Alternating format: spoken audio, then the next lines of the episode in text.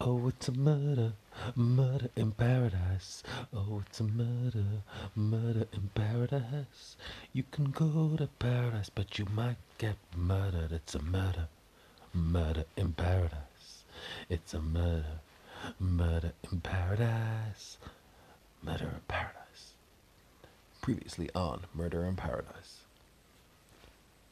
After being out for a neat meal with his fancy lady, Misty, Tombola discovered some clues. A clue about a Mr. Ranieri who he feels may be involved in the murder of Anton Mendez. Between this and the clues he had about the money that placed the, the Anton Mendez as being somewhere from Argentina, he has concocted a he has concocted a plan that maybe this he has concocted a finding that maybe this is related to smuggling. He will soon have a, rep, a representative from the security attache's office of the Argentinian embassy and somebody from the central Johannesburg office coming to him to discuss the case. Maybe they can set up a team and crack it together. Oh, it's a murder, murder in paradise. You can go to paradise, but you might get murdered. It's a murder, murder in paradise. Tombola was sitting in his office after just putting down the phone with Mr. Swanson from the central office. And on his desk sits an envelope. The envelope contains information related to the crime and other and from the forensics division. He opens this envelope as he can see it's marked urgent. In there there's the usual technical information about the crime scene, the photos, the identification related to related to where the body was found, and the poor victim seated in the chair with the sword hit him. Ugh, I do not like to look at these photos, Tombola says to himself, but they are important if I want to ever relate to the crime. I must keep them safe. Tombola puts them in his drawer and locks them away. He will use these when he is setting up his incident room later on in the week. But right now he's got a few days to think and get himself all set up for when his when his representatives from the central office and the Argentinian embassy arrive. In the in the envelope is also an analysis of the sword. Turns out that someone in the forensic division is quite the antique hunter and has information related to the sword.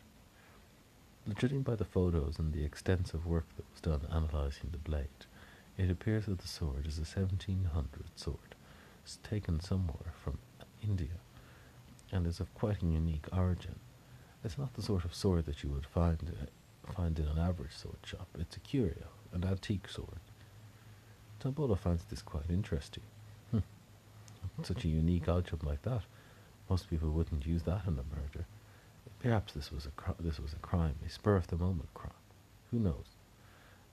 And he and he writes down some details about the sword. He'd like to find he'd like to find out how this sword could, could, where the sword could be found in the Cape, for there aren't many sword collectors. It would help them narrow down where the person may have sourced their weapon from.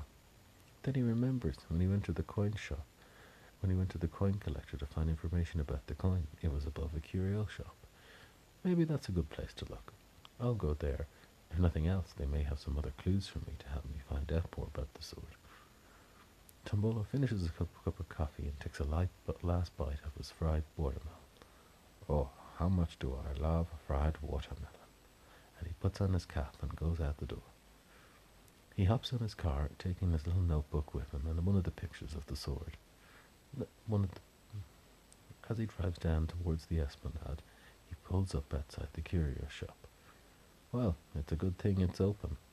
Heaven knows who buys curios at eleven o'clock on a Tuesday morning, but I guess it's good for me.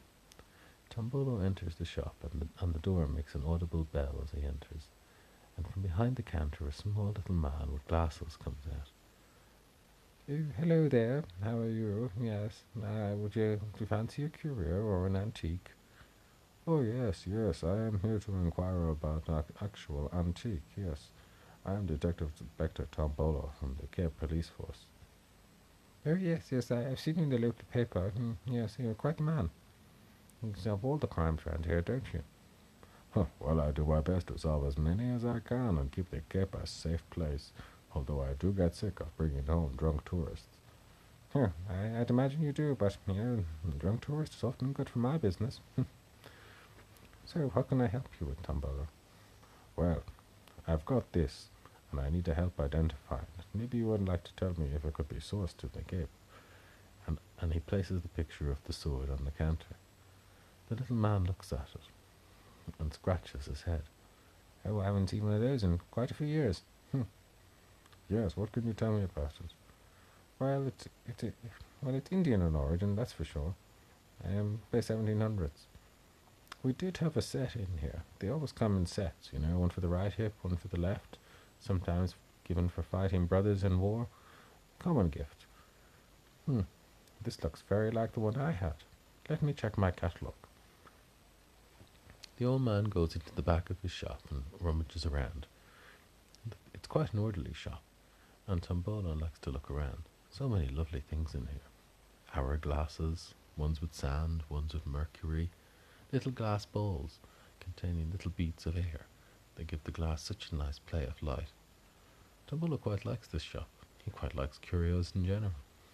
Maybe something for Misty for Christmas. Who knows? She is a fancy lady after all. He returns to the ca- the old man returns to the counter. Oh yes, here. Yes, I, I do have this in my catalogue. We had a pair of these in. They were very expensive. Oh, very ex- oh, very expensive. Well, hmm, that, that would explain it. Yes, yes, and uh, we don't sell many of them. There was a pair exactly like this. Hmm, This could have actually been the one. According to my description, it certainly looks like it. It was sold, yes. Looks like it was sold. Hmm. Uh, can I ask who to? Yes, it has marked here a Mr. Ranieri. Strangely, actually, you know, he, he paid in dollars, US dollars. Oh, yes, U.S. dollars. Yes, not many people would be carrying those around. Yes, he, he, he didn't hard bargain either, my records. It looks like he paid um, whole $500 for each for them. $1,000 for the set. Most people would have tried to bargain me down, but looks like he just paid. I don't really remember the sale, but this is what my records show. Oh, very good. Okay, one thousand dollars to a Mr. Ranieri. Do you have any contact details for him? Mm, no, I don't actually, which is very strange. Usually I like to keep the details, you know, just for the history of the item, in case anyone wants to source it. But, hmm.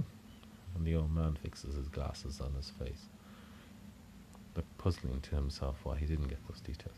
Perhaps he didn't want to give it to me, or perhaps he was some sort of tourist or businessman. You know how these people are. Oh, yes, I do know how some people are. Hmm, very cagey with their information.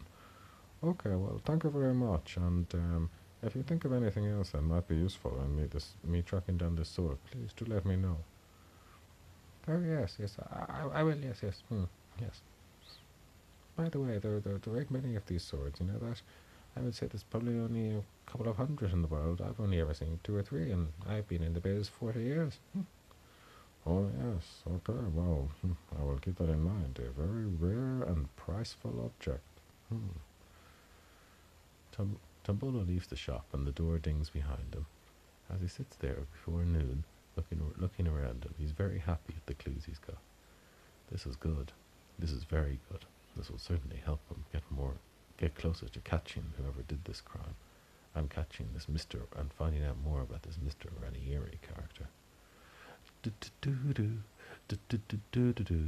Oh, it's a murder, murder in paradise. You can go to paradise, but you might get murdered. It's a murder, murder in paradise, murder in paradise.